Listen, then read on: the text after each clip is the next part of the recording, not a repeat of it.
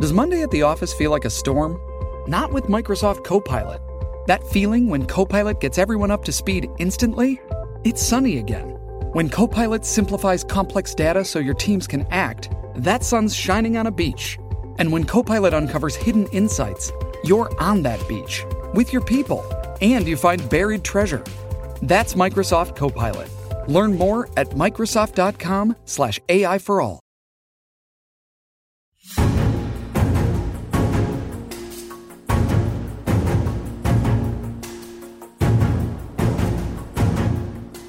Hello and welcome to Politics War Room with James Carville, and I'm Al Hunt.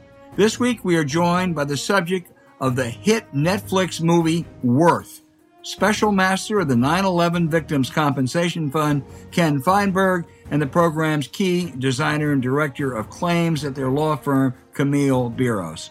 Remember, we take your questions each episode, so write into politicswarroom at gmail.com or send a tweet to at Politicon for next week's show. We'll get to as many as we can, but don't forget to tell us where you're from. And please check out the link to this week's sponsor, our friends Magic Spoon, in the show notes. We thank you for supporting our sponsors. It helps make this podcast happen. Please tell your friends about us and remind them to subscribe on Apple Podcasts, Spotify, Stitcher, or wherever you get your podcast. James, the Supreme Court uh, this past week uh, refused to stay a Texas law that really ends Roe v. Wade. Uh, they didn't make a final decision, but there's no abortion there after six weeks, and it sets loose citizen vigilantes to go after anyone assisting in an abortion. Now, whether the court ultimately upholds this law, or as I think more likely, uh, they strike it down while affirming the almost as restrictive Mississippi statute, the effects are almost the same, overturning Roe while the Republican court pretends it really isn't. What I want you to address is the anti abortion activists for years have really been more energized than the pro choice side. And the immediate reaction is this will change that equation that whenever one side dominates, the other side really gains politically. I'm not confident of that. How about you, James? You know, I'm more confident than not. And, and, and you, you, you, can see that, that who's anxious to talk about this or who's not. Look, I, I, as we know, the, the, if you look at the, the basic question on abortion, it's pretty much unchanged 20 years. And it's all intensity. And I, I do think, and, and, I'm not saying this because it favors Democrats, I, I, I do think there's increased intensity on on the, on the pro-choice side of this ledger. It'd be hard to look at this and not conclude that, don't you think? Well, I do. Um, I difficult to say what I'm about to say, but I hope they don't go overboard. Now, I happen to believe in Roe v. Wade. I happen to believe in a woman's right to choose. I find the issue very difficult, but sometimes um, I think people on both sides uh, engage in excess. This is one that's quite simple. Uh, that you, you you have to have try to get Congress to pass a law that'll be very difficult and you have to change those state legislatures. Uh, and I hope that'll be the focus. Um, we'll see. I, I, look, you know, what, what I'll say is this: I think most people hear this and it was like elevator music to them. We hear this shit every election. You know what? Abortion's right. been decided and, you know, the pro life people use that to, you know, gas up their people. And, you know, we send out fundraising people and, you know, we're trying to, and they gas their people. And now people are, and, and what we do know, what we do know, we know that abortion attitudes are pretty fixed. We do know that people are conflicted. I want to repeat this people's attitudes toward Roe is not that conflicted. It's over 70%. And the more you make it about Roe, and the less you make it about abortion, the more politically advantageous position that you're going to be in. You don't have to talk about late term abortions. You don't have to talk about this. Say, I think Roe is settled law, it should stay in. And, and Casey is also settled law. People are fine with Casey. All right? That, that's that's what you got to do. In, in anybody that you don't even have to mention the word abortion. You just talk about Roe. Well, I, I think you're absolutely right, and that's what I was trying to clumsily allude to earlier about the uh, about some of the um, pro-choice side that they get excessive. They sure don't want to deal with late semester abortions when they have the overarching question of Roe. Here's what worries me, though, James. If, as you know, some smart people think, this court strikes down the Texas law and uh, sometime next spring accepts the Mississippi law, I worry that the media, and I'm talking about my business here, is going to say, you know, this court really isn't as right wing as we thought. They really are seeking the middle ground. That is pure bullshit. It, it, was not true. It's a total myth. Last term, they went and they didn't take up the Trump cases. Those were crazy cases. Those weren't mainstream cases on the right wing. Those were fringe cases. They turned down the Texas insane uh, ruling on the ACA. Uh, I mean, the, this this does not show a court that is more moderately conservative than it was supposed. These were just fringe cases, and I really worry that when this gets depicted as it did last June, this court really ain't as right wing as we thought. Uh, that that uh, that that'll be a, a harder myth to counter. That's really incumbent upon the media. That's a legitimate worry, and also, and we'll we'll talk about when I get to my outrage. The, the, the post 9 11 coverage by the media was just horrific. And, and I'm not talking about Fox News, they're always horrific, all right? I, I mean, it, it's, but yes, it, it, what you're saying, in all of these people in these newsrooms that are screaming about pronouns, better start screaming about some woman in Oberlin, Louisiana, who works at the Walmart with a you know abusive guy living with her and two kids who's pregnant. That's way more important than your pronoun. That's a way more important thing to fight over. And, and, and I, you know, for all of the power that these people exercise in, in, in news organizations, and trust me, they, are, they exercise a lot of power. No one in their right mind would would even question that remotely. And now that you have this power, use it to something constructive. And and yeah. brace hell when when you see this. Well, it's you know it's they didn't do that, and, and they're really trying to be judicious here, and blah blah blah. And it has to start now. We're watching you. We're watching you, and we're watching you closely. Yeah, you're absolutely right. And here's but but here's the effect of these Texas and, and Mississippi and I'm sure Louisiana oh. laws. If you're an uh, oil company's daughter and you get knocked up, it doesn't change a thing. You know, you fly to California, you fly to Illinois. If you're a you know a rich lawyer, what it does is it affects that woman, as you say, who works at Walmart, that single woman. It it it creates such an unfair, unequal playing field. And also, to throw this in, James, we shouldn't forget that this conservative Supreme Court got there through cheating. They got there by by denying Merrick Garland a hearing, got there by rushing through Amy Barrett. Uh, I believe in obeying the law. I believe in abiding by decision of this court. But it was a court that was that was put together through cheating. Yeah, of course it was. Uh, and the 2000 election was cheating. It, you know, you know what happens? Yeah. They get away with it. You know what happens? everybody applauded Gore for saying, "Well, he did the right thing." You know, this is a, you know the law is spoken, thank God. And, and yes, of course they do, and, and and and they basically get away with it. They just get away with it. Well, my point's a little different. I, I disagree with the Bush v. Gore decision, but I'm saying that that was a. I mean, those nine members were legitimately on that court. I mean, nobody cheated to get them on the court. They were went through the normal process. It's different this time. Uh, I mean, Brett uh, Kavanaugh or Neil Gorsuch should not be on that court. Merrick Garland should hold that seat. Yes. And Joe Biden should have made that Amy Barrett appointment. But uh, Roger you know, Taney right, was just, legitimately just the, the, the, the Chief yeah. Justice of the Supreme Court. That don't make Dred Scott right. No, right? that's, that that's don't make the, that don't that doesn't make no, Plessy v. Ferguson right. There, there are okay. bad decisions, and Lord knows right. this court has made bad decisions. This was a but, a hijacking of an election that that people just shrugged off. You know, they, they'd read the election returns, and right after in 2002, actually the Republicans had a decent year. I, I it, it just to say, well, they're legitimate there. That that that that was in, in Scalia by one order that stopped the vote count. And then they all came in there and did this. And, you know, I know the dissents were vigorous and everything else. They should have, those four justices should have walked out of there.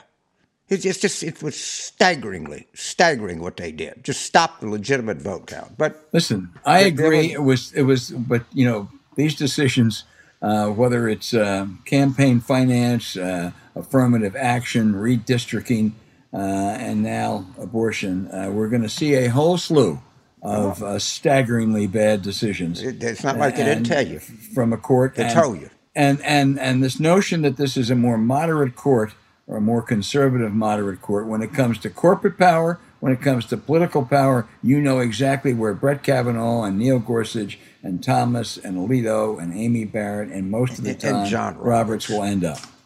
So, anyway, all right. Um, it's a it'll be a lot of stories in the weeks ahead on this one.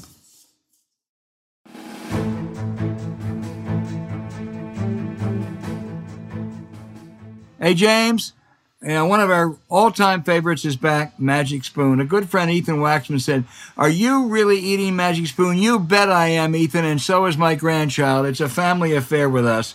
We know you'll love this favorite snack, breakfast, and all around delicious treat. Magic Spoon has zero grams of sugar, 13 to 14 grams of protein, and only four net grams of carbs in each serving. It's only 140 calories a serving. It's keto friendly, gluten free, grain free, soy free, and low carb. You can even build your own box and customize it with Magic Spoon's delicious cocoa, fruity, frosted, peanut butter, blueberry, or cinnamon flavors but that's not all. I've got some great news for James and our audience, including my friend Ethan Waxman. Magic Spoon is bringing back two super popular flavors cookies and cream and maple waffle permanently. So make sure you try them. They're delicious, indulgent, and healthy. James, we're going to have a feast galore on Magic Spoon. Yeah, just remember, I keep emphasizing it. It's free of a lot of stuff, but it, it is not taste free. It tastes good. So, it, it, you know, I went out to the UCLA game in, in Los Angeles, flew out, and I've I had a couple of people actually just randomly come up and thank me for promoting Magic Spoon, which is like, you know, it's a podcast. You know, generally people don't do that, but it is a hell of a product. I eat it. You should eat it. It's good for you. And unlike most of the stuff you get in a health food store, this stuff actually tastes good. Well, our family goes from age three to uh, age 70s. We'll stop it there, uh, and we and we both love it.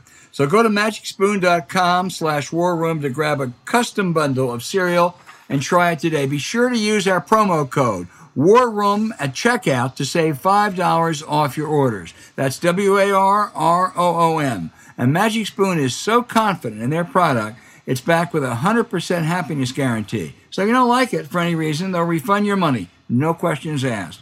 Remember, get your next delicious bowl of guilt-free cereal at magicspoon.com slash warroom and use the code warroom to save $5. Thank you, Magic Spoon, for sponsoring this episode.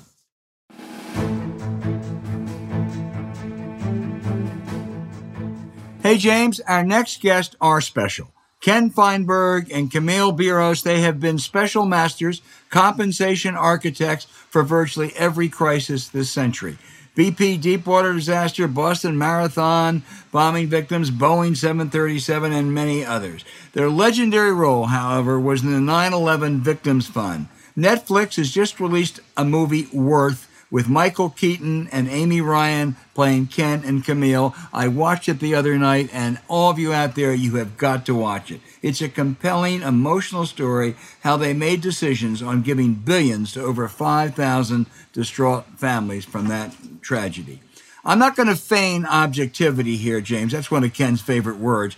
We served in the JFK Profile in Courage Committee together. I actually served under Ken. I first met him more than 40 years ago when he was one of three attorneys working for Senator Edward M. Kennedy. David Boies, Stephen Breyer, and Ken. There's still a debate as to who was senior. He is a special master, and more than a few times he's been carried by Camille. So we are so pleased to have you both. Thank you. Ken Feinberg, I'm going to start with you. The Netflix film captures the extraordinary experience that you two went through as you were trying to determine the value, uh, basically, of a human life. The film suggests it changed you some, elevating the human sense uh, more uh, and less the formulaic approach. Is that a fair assessment? Well, there's a certain dramatic license taken when you make a movie, but I will say this that we did underestimate, I certainly did underestimate, the collective angst, anger, frustration, horror, disappointment of 5,000 people. And it took the arc of about, I think, probably a year to um, recognize that calculating dollars wasn't the tough part. The tough part was listening to the um, to the individual families that asked to see Camille or see me and discuss their own plight and how they validated the memory of lost loved ones. That was the tough part. Camille, tell us about some of these uh, emotional experiences, if you would. There, there are so many just simply horrible stories. I'm, uh, uh, I'll, I'll just give you a, a couple that come to mind quickly. There was a, a young woman we were meeting with in our offices um, in New York at the time. We were on the 23rd floor, and it was a glass enclosed conference room. She was a young mother of three little children.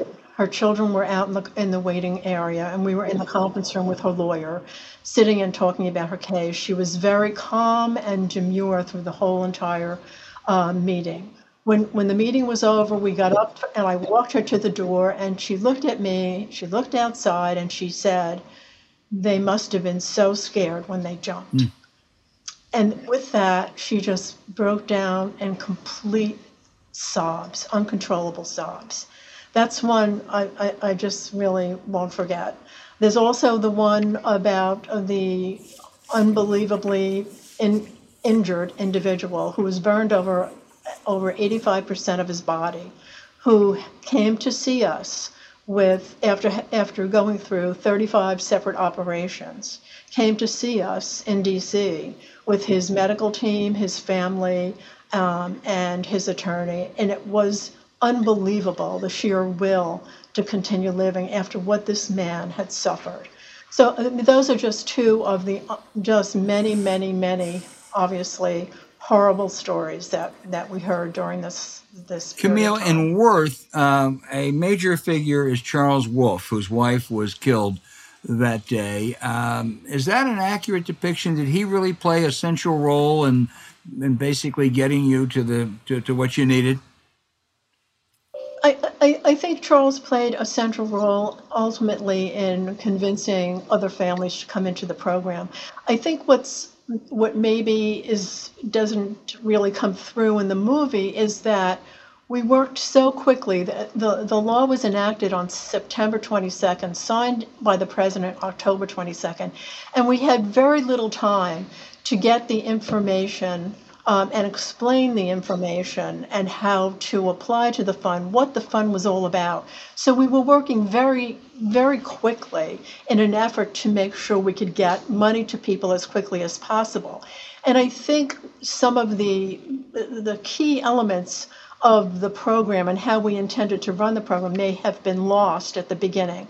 But but Charles was a help in, in making sure that people became aware uh, of certain uh, aspects of the program. Ken, the, the central question, of course, throughout was, and, and many of your other endeavors, is how do you value one's life? what answer do you give when you're when you're asked that today? It all depends on the fund. Now, if it's the 9/11 fund, and as you know, Al, anybody who participated in the fund had to sign a piece of paper, I will not sue.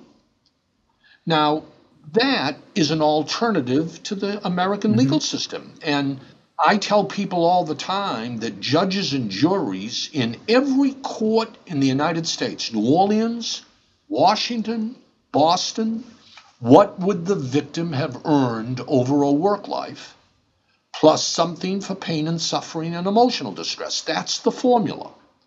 But now in the Boston Marathon or the Pulse nightclub attacks in Florida, or the Sandy Hook shooting of the first graders in Connecticut. That's all private money. That's a gift. You don't sign anything. And therefore, in a case like that, all lives are valued equally. In 9 11, over almost 3,000 dead, all lives were valued unequally. And that caused a lot of, divisive, of divisiveness in the mm-hmm. 9 11 fund. James. So uh, there's so much I want to ask, but as I understand it, I've been touched a law book. It, the governor of Louisiana once said to the attorney general, if you want to hide anything from Jack, stick it in a law book. But as I understand it, tort law, if, if, if I drive through two intersections, I run over a 29 year old partner track person at, at, at, you know, Williams and Connolly, and then I run over the school janitor, the, the damages are going to be considerably different. Absolutely. That's right. the American legal system since the Revolution, Revolutionary War. All right. So, so, uh, in, in how did you adjust for this in the 9/11 case? Well, with great difficulty. The right. statute, the statute said, "You shall follow state tort law," but the statute also had a catch-all provision. But the special master um, can exercise his or her discretion to try and calibrate uh, awards. So what we did is we lowered, just made the decision.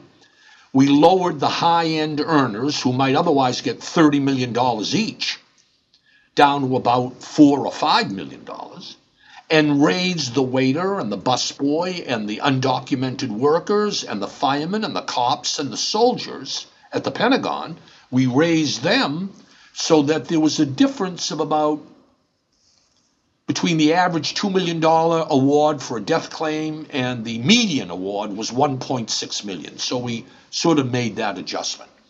As Senator Kennedy told me when we took on this assignment, I'll never forget, Ted Kennedy said, Ken, I've got only one bit of advice for you. Make sure that 90% of the taxpayers' money doesn't go to 10% of those who died, namely the high end earners. And uh, I took that to heart. So, in essence, you had to, in community, to, y- y'all had to get to herd immunity. If you didn't get 80% to sign on, it, it was no good. And, if, of course, if I were a lawyer represent somebody, I'd say, screw Ken Feinberg. I can get you more money in the court. All right? It doesn't say, I, I want to talk about salesmanship here because you know my mother sold encyclopedias, and you had to you had to go out and get your hands dirty doing this. All right, uh, it, what strategy did y'all have?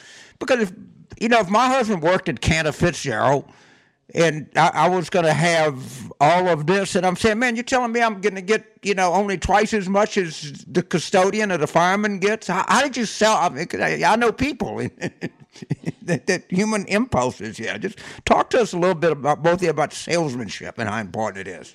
So, so I'll start. One of the things we made sure we did was a significant amount of outreach and we held uh, public me- town hall meetings so that we could take have the opportunity. It was open to everybody. We had New Jersey, New York, Boston, and and we took that opportunity to explain uh, the fund and how to go about applying and and and what was necessary in terms of of support. Also, keep in mind one of the selling points of a fund like this is speed. I mean, yes, you can go and sue, but you're not going to you're not going to get results in a court of law in you know six months, ten months, fifteen months, however long it took from the time you you submitted your claim till we actually made payment. So speed, transparency, and an understanding of what the fund was all about, and we I, those were our selling points during the course of uh, the program. Also, remember, you want to go to court pay your lawyer 33%.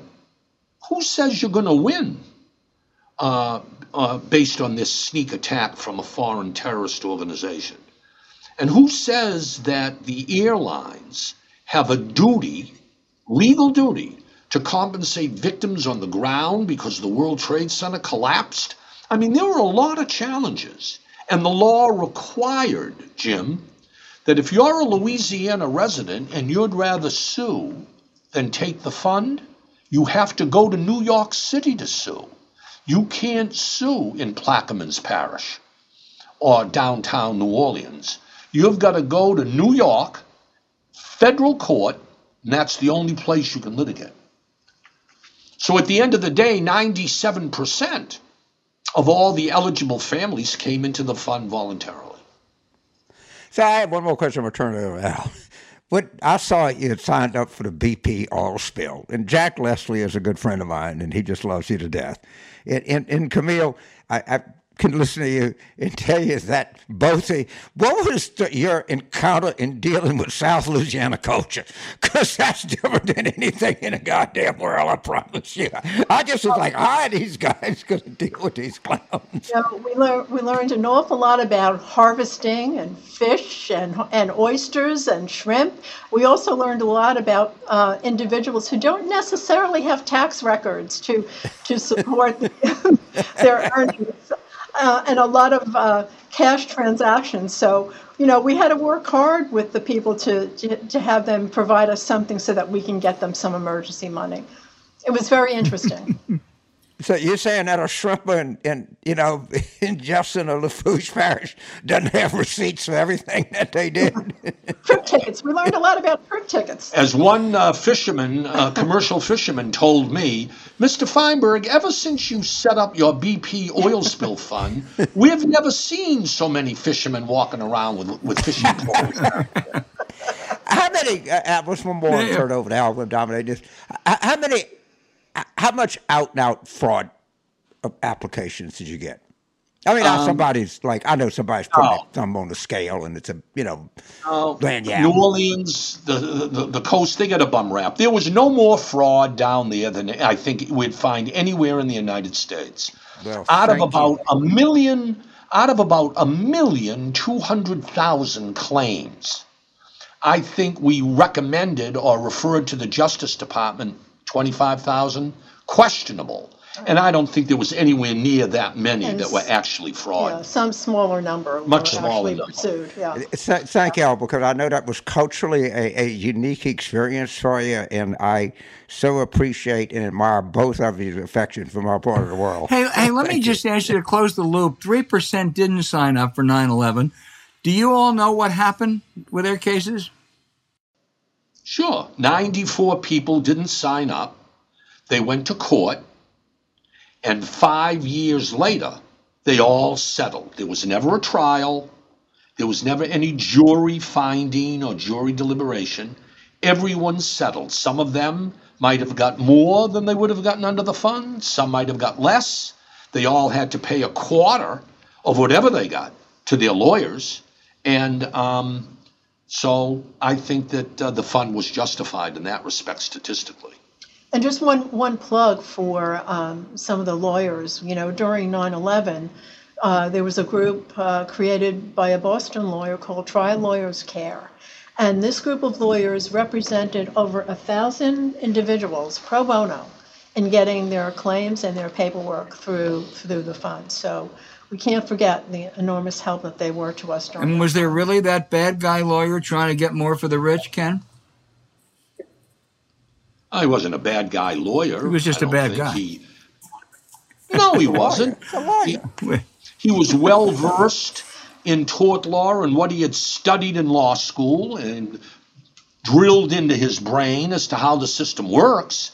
And he couldn't understand why high end earners from Cantor Fitzgerald that should receive something like 25 million in public money would only be getting, you know, 5 million, 6 million. And we explained to him that this was public taxpayer money, and they all came into the fund. Camille, this was a you, you were professionals doing this, but it also you had to get very involved with some of these um, uh, some of these families do you hear from any of these victims still? Do you stay in touch with any? No, no, we don't. We don't hear from them. Um, for a while, there was one family who would send um, cookies or a gift around Christmas time, but we we don't hear from them, and um, it's very interesting. But no, we don't, and we don't we don't necessarily we don't make a point of attending any um, anniversary uh, memorials or services or anything like that. Everybody should move on. Right. Uh, well, you all have certainly moved on and done a lot of things since then. We could, uh, you know, it was a whole litany. Uh, are you going to keep doing it, Camille? Can you ever see Ken Feinberg retiring? Well, we've both sort of made a promise to ourselves that if one goes, the other goes. So we're still waiting to see who gives in first. so I don't know. I, um, I will say one thing. To, you guys can appreciate this, both of you. I don't think you'll ever again see a 9/11 fund. You certainly haven't seen. Uh, they they they expanded the fund or extended it for purposes of the first responders who were sick. But the idea that Congress would ever again enact a fund just for these people. Everybody else, fend for yourself. But for 9 11 victims, we'll take care of you in a special way. And it's very, very um, difficult to um, recognize that certain, you know, bad things happen to good people every day in this country. You don't have a 9 11 fund waiting for you. So I don't think you'll see it again. I don't think you should but I think it was the right thing to do at the time. James? So, uh, I know, Ken, I read about you. Your passion is classical music. You have a real passion for it. Camille, what passion do you have? What, what do you have outside of the law and work that, that, that, that is comparable to Ken's passion? So um, I'm not sure comparable, but you know, right, um, movies, books, family, and you know, developed um, a, a, an interest in opera as well during the past 15 years. But mostly family and, and movies, and just going home and trying to forget the day for a bit.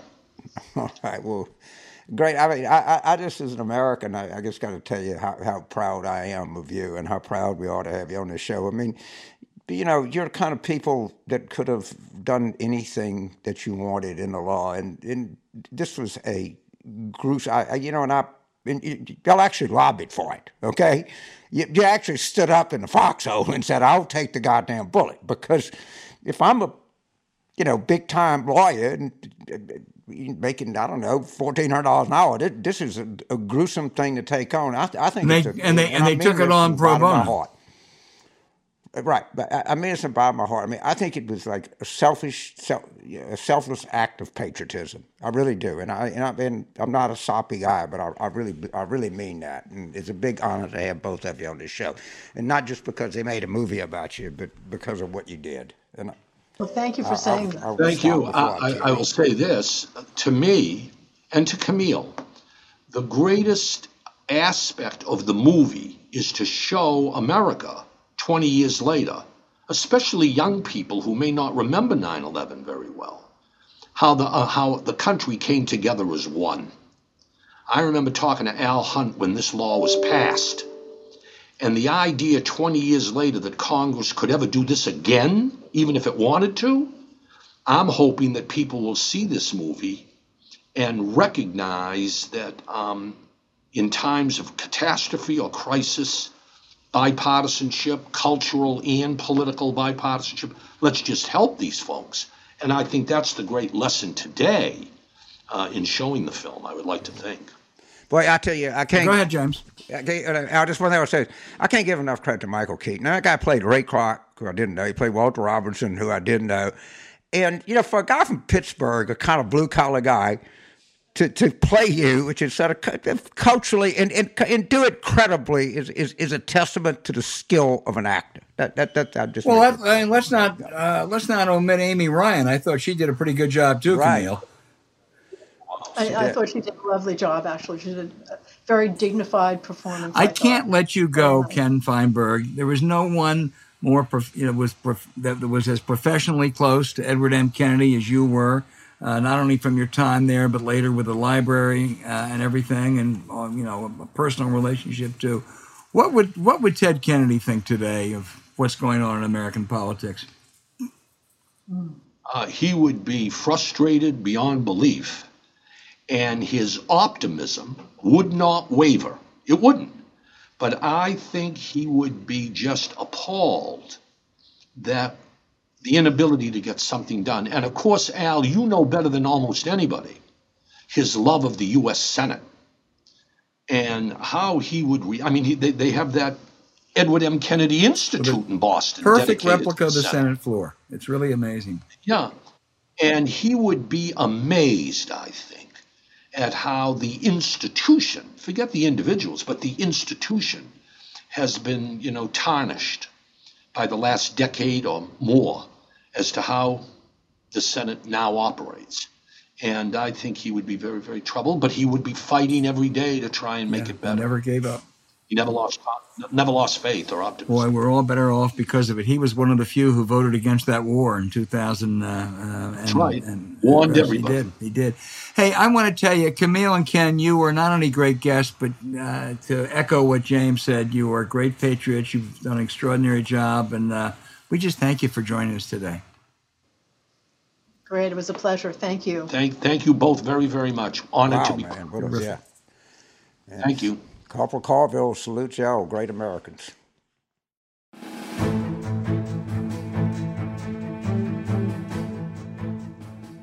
Hey, once again, we have a lot of great questions this week. Um, the first one I'm going to read is from Ann Kearney, who is a, a, a speech pathologist at the Stanford Medical School. James, she loves your recipe for tuna salad. It's the only way she makes it now. Uh, she's worried that I got uh, that I have some uh, uh, that, that I get uh, a, a bad throat sometimes. So she wants to send me to some kind of ENT specialist. And I'm going to take you up uh, on your advice. She lives in Portola Valley, California. And their question, she's got a couple good questions, but James, she says, under Trump, it was apparent there are loopholes in presidential power, as well as the Justice Department assumption of ethical behavior and goodwill, that they're no longer on the table. Is this administration or Congress doing anything to close these loopholes? Good question, Ann, and thanks for the advice and good luck with your tuna salad. Yeah, well, sir, first of all, a speech pathologist in at, at Stanford can understand me is is a really remarkable thing. When I was a kid in grammar school, I had I don't know some kind of speech defect, and they would send somebody back when schools used to do, do this to to work with me. So the fact that you can cut through my accent tells me that that that, that you're really good at this. uh, you know, I, but there's so much stuff. That, you know what we have here is between the, the, the infrastructure bill, the the the, the uh, you know the abortion of bill, between all of this stuff. There's just a bottleneck in Washington right now, and I don't don't say there's limited attention span, but it's going to be very difficult to have anything new bought in right now until they it, I don't know if they can. Hopefully, they can resolve some of this stuff. But um, I mean, the, the future, literally, I'm, I'm, I'm, if, if we can't get this, if they don't get this infrastructure thing through, it, we're going to be doomed. Well, and And also, so I, I think there's a, you know, I don't think they want to take up very much right now. No, I think you're right, and they not only need that, they need that uh, that social infrastructure bill too, and they also need some kind of uh, campaign uh, reform bill, or uh, to make sure Republicans can't uh, stop the voting. So you're right; they have a huge. The other thing, Ann, I'd say to you is that look, there have been a lot of reforms in the past after Nixon and Watergate. There were a whole slew of reforms. When you have someone like Donald Trump and the people around him who don't care about the rule of law, who don't care about any kind of decency or protocol, uh, it's awful hard to stop it. You can pass ru- lots of rules, lots of regulations, uh, lots of laws, and they'll just ignore them. Uh, Trump, Trump did it time and time again. and remember, and wild planet tuna, get it is, uh, as close to powder as you can get it. You can't use too much black pepper, all right? And you can't have too much chopped celery. But I, I'm glad that you love my tuna recipe because I love it too. I, I keep it in the refrigerator and just lather it on a Triscuit. And Anne, I'm drinking water now uh, before each question, so thank you very much. Our second question, James, comes from Michael in Chicago. He, he's a tenured college professor there who's an enormous fan of both Magic Spoon, thanks to us, and college football. His wife is a green card holder from Spain. Question Oh, is wow. it's, it's galling to see these huge football stadiums full of maskless people when we explored every option uh, for this is his wife's mother, an EU citizen, to come for the birth of her only grandchild this coming week. And despite all of this, being fully vaccinated, we were rejected at all fronts. Our family voted for Biden. He's a big football fan, but when will the Democrats realize this is an untenable situation? Well, uh, Dr. Fauci shares the same concern he had. I, I was at the Rose Bowl for the LSU UCLA game, and man, if that doesn't turn into some kind of infection event, I don't, I, I don't know. I mean, I've obviously been vaccinated, obviously wore a mask. I, I am proud to say that my alma mater, LSU, is the first Power Five team in the country to mandate vaccines to enter the stadium. And, but, uh, you know, and I watched the Florida State Notre Dame game, and you know, I'm not a, a, a epidemiologist by any stretch of the imagination, but all of that screaming and, and everything, and you know, people go. You, it's not just when you're outdoors in a stadium, you're packed in the, you know, when you try go down and trying to get out of the stadium in the parking lot, you're all jammed up getting in the stadium. Uh, people in luxury boxes have elevators. Uh, I, I, I hope I, I, don't know this. I hope it doesn't happen, but I, am I'm, I'm not optimistic 10, 14 days down the road here. Well, I, I agree. I'll make only one correction, James, or not, or modification rather. We ought to talk about requirements, not mandates, just because uh, I think good, it's that's a very you know, good point. I think we were the first major college football program to institute requirements, and I can tell you, I, I, I met our new president and he's no bullshit guy. He's a historian of, of epidemics, and I, I got a feeling he's going to, to best he can, protect people, and that's what we got to do. This thing is not over. You know, people are, are, are kind of done with it, but I, I, guess it was Dr. Fauci or somebody said it's not done with you. Yeah, it no, had its, its own timetable. James, I was my wife and I were going to a big event in New York, not a big event, but event with I don't know 50, 70 people in New York, and. Uh, in mid-November, uh, and they just wrote us and said we're doing it virtually. Um, now I don't know if that's. I think that's probably being too cautious, but uh, you're right. It's not over with. And Michael, good luck with the birth uh, of your child, and I wish. Uh, the grandmother could be there, but you can send her lots of great pictures on Zoom and elsewhere, and uh, and please stay in touch. Uh, James, the next question is a is a good one. It's from John in Antioch, Illinois. I've been to Antioch, uh, Ohio. I don't know Antioch, Illinois, but uh, I don't either. His question is, why don't we hear more of who most of the 9/11 terrorists were? Saudis, you know, uh, starting with, of course, Osama bin Laden. And where were the terrorist pilots trained? Florida. And what about Pakistan?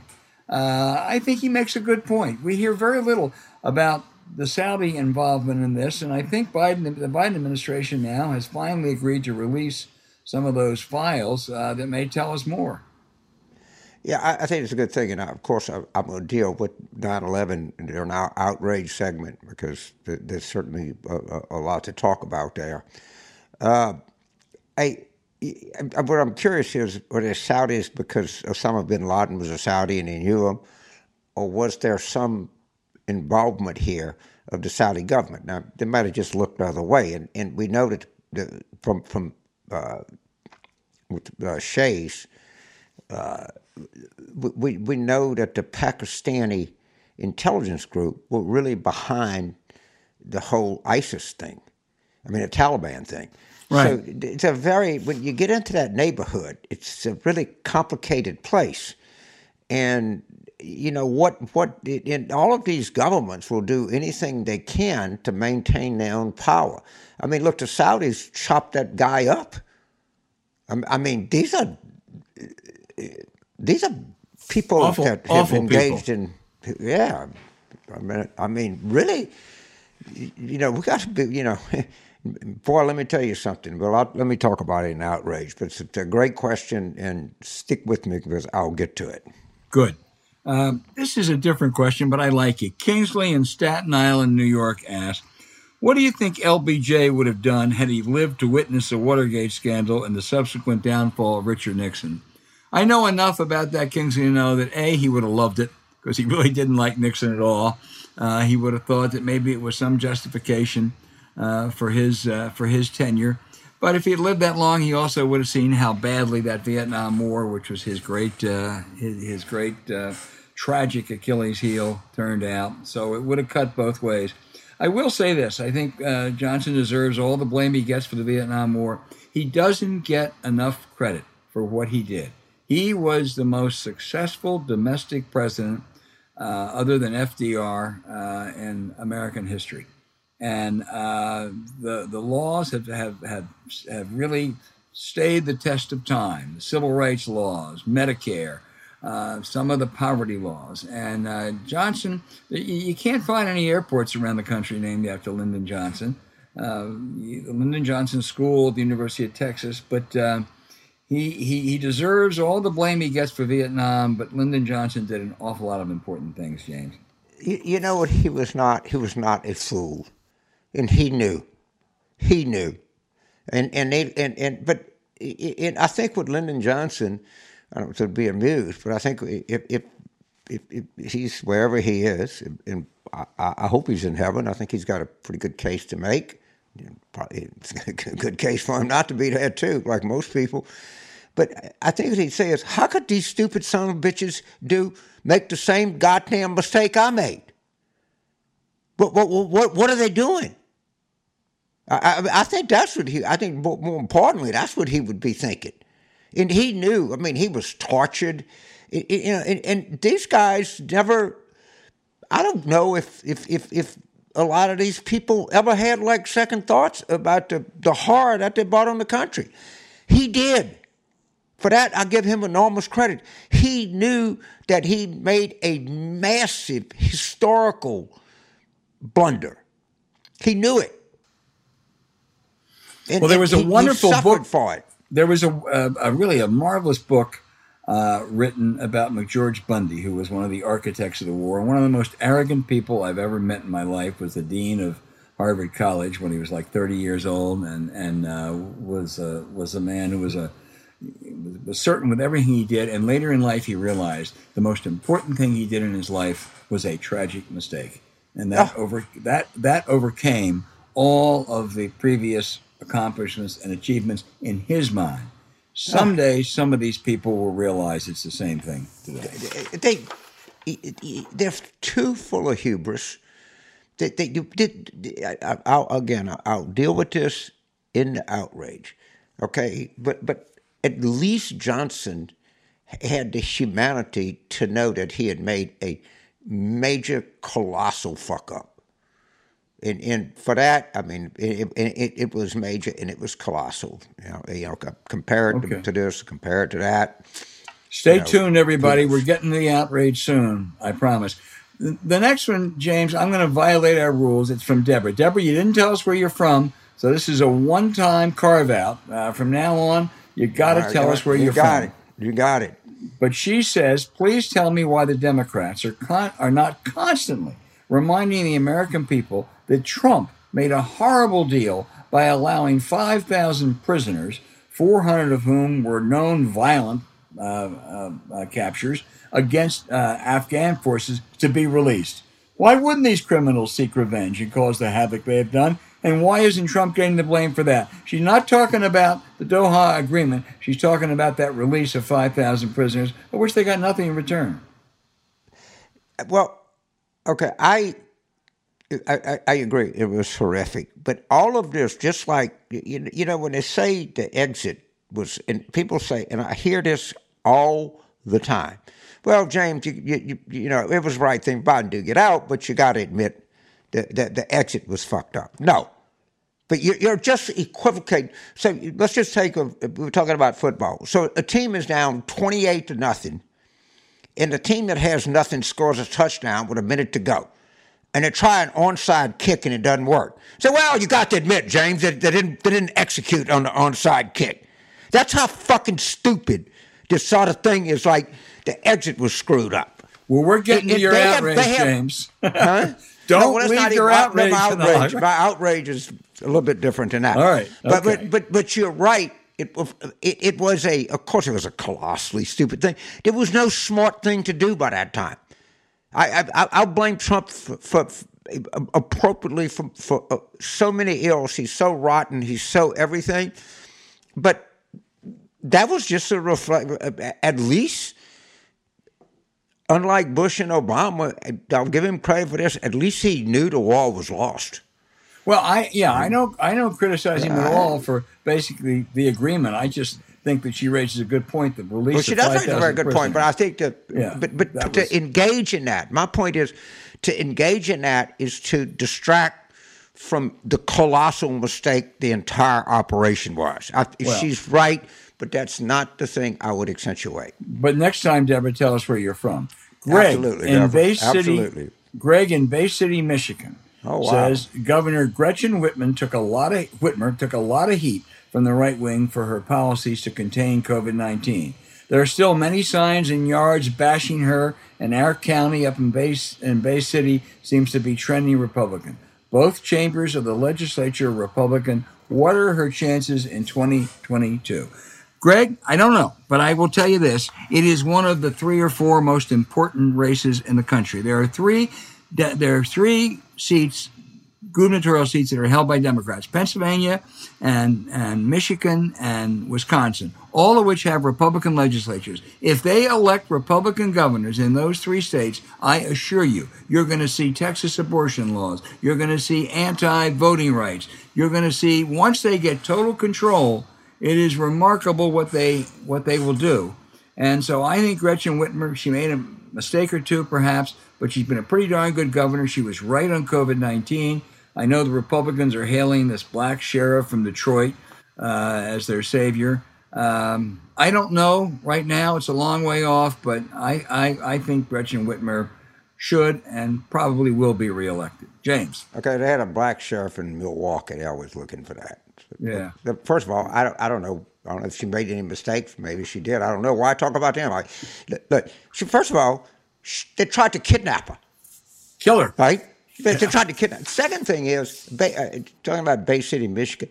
I did not realize this, but I read somewhere there there's many registered boats in Michigan as there are in Florida. All right, The- uh, somebody can fact check me. I may be wrong, but I, I know there's a it, it's a very powerful. And I don't understand that, but the, the, the right wing crazies in Michigan are as crazy as they are in Alabama. Oh yeah. I, I, and I don't know what it what what it is up there, but I mean they are really nuts. But I, I think Whitman has been a, a outstanding. I love that woman. She she communicates well. She's really you know had to do a, a, a lot of difficult things, and I I think her mistakes are few and far between, and her attributes are, are utterly glorious.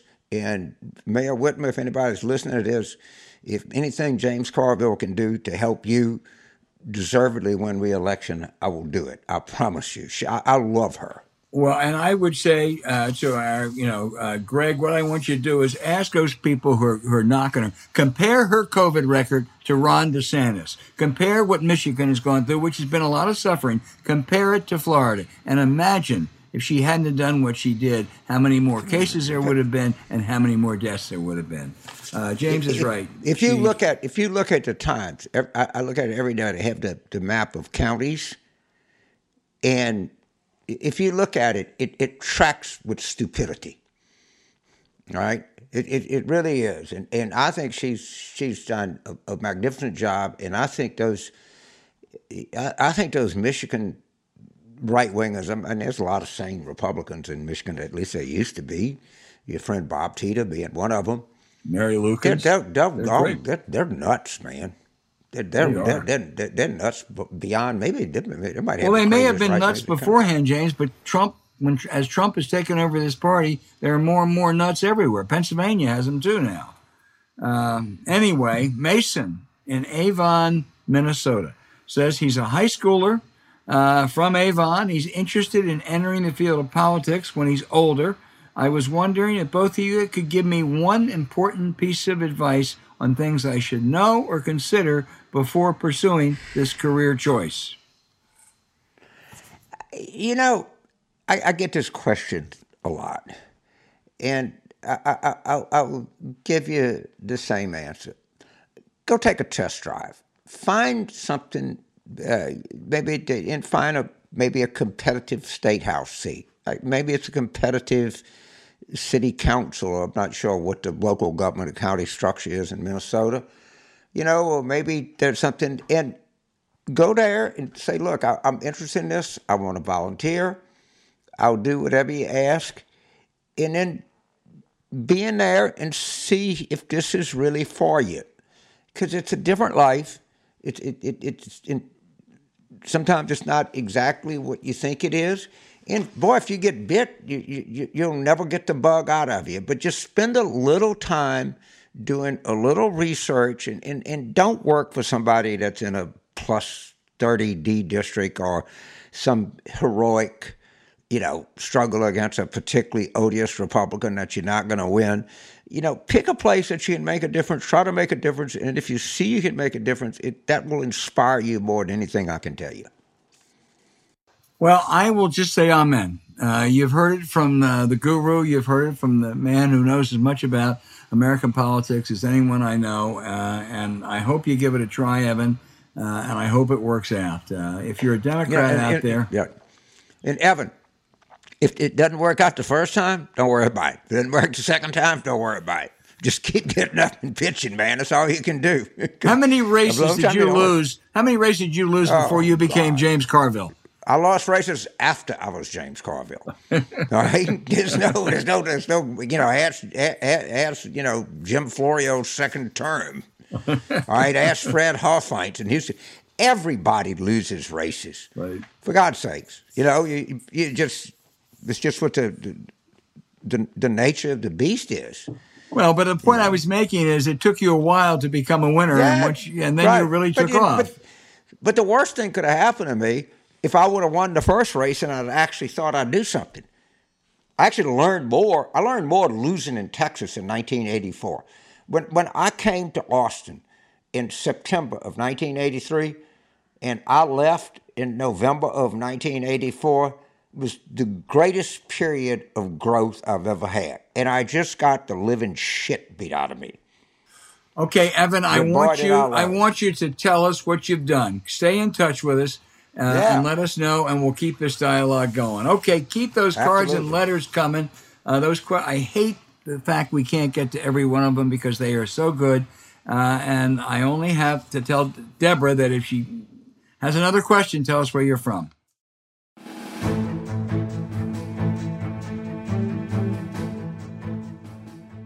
Okay, now for the outrage of the week. James, I'm going to let you this week go first because you've talked a lot about your outrage and we all are waiting.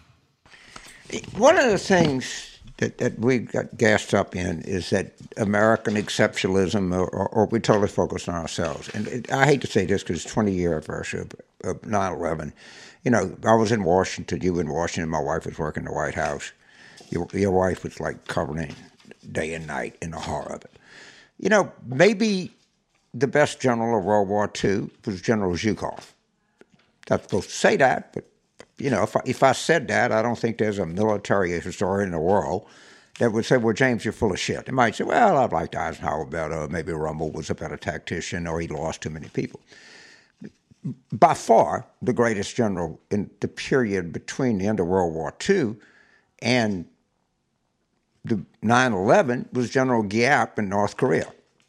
You know, probably General, uh, North in my North. North Vietnam. No, I mean North Vietnam, North Vietnam. General Giap in North Vietnam. I mean, I think General Ridgway is could make a case that he's a strong number two.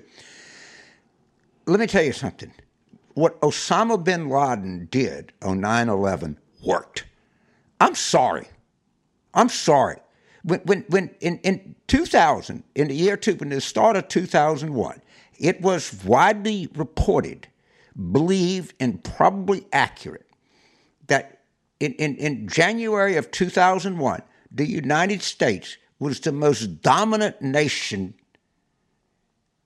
culturally, economically, and military vis a vis the rest of the world since ancient Rome. Uh, Charles Krauthammer, Bill Kristol, George Will, you name it. The United States was on top of its game. And look at where we are now.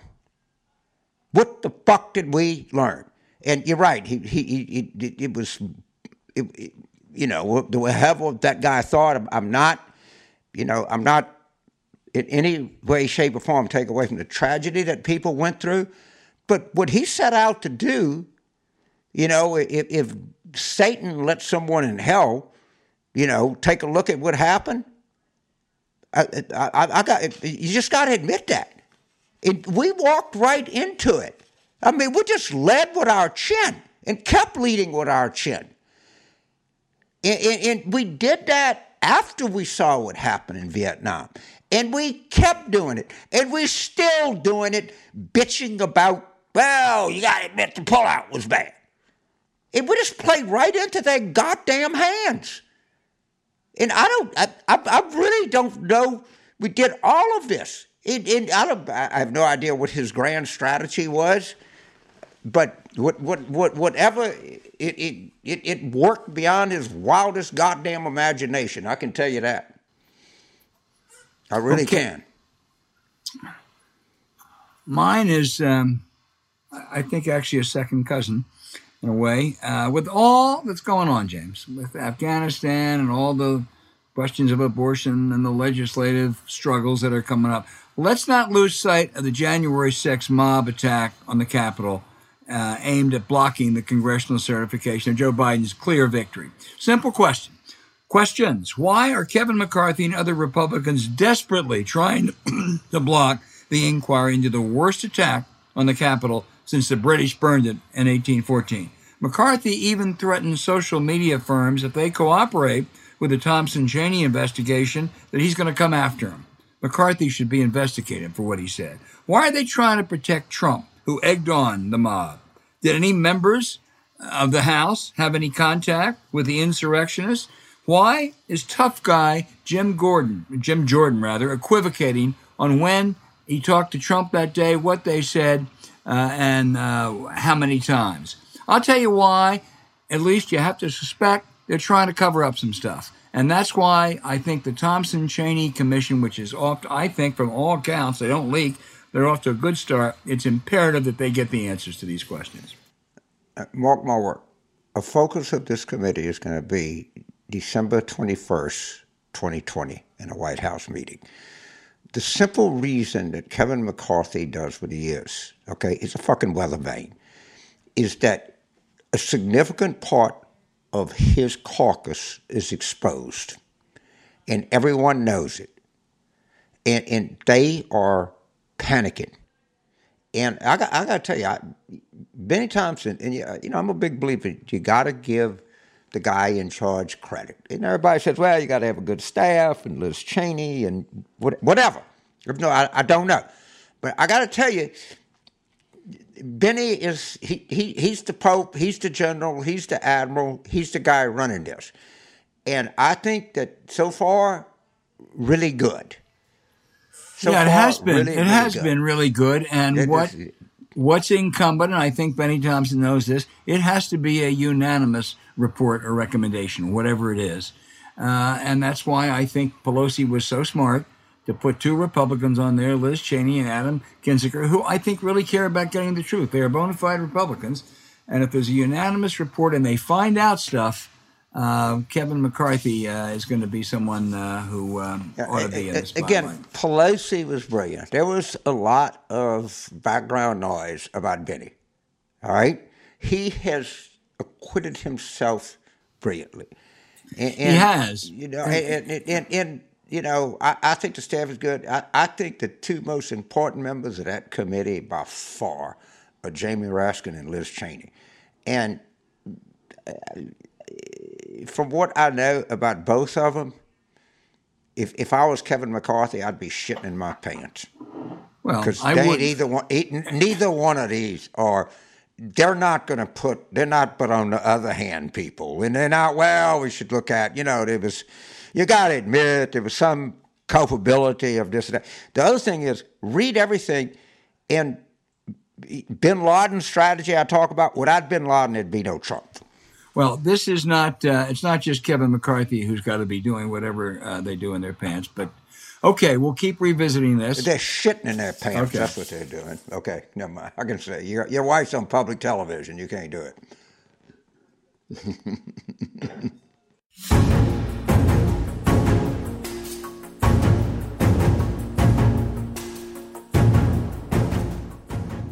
Hey, thanks for listening to Politics War Room with James Carville and I'm Al Hunt. Don't forget to send your questions for us by email to politicswarroom at gmail.com or tweet them for next week's show at Politicon. Following this episode, we'd really appreciate it if you'd check out the link to our sponsor, Magic Spoon.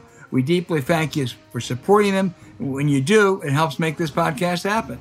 To keep up with us, subscribe to Politics War Room on Apple Podcasts, Spotify, Stitcher, or wherever you listen. Please rate the show with a five star review. We'll be back next week with another program as we continue our War Room planning.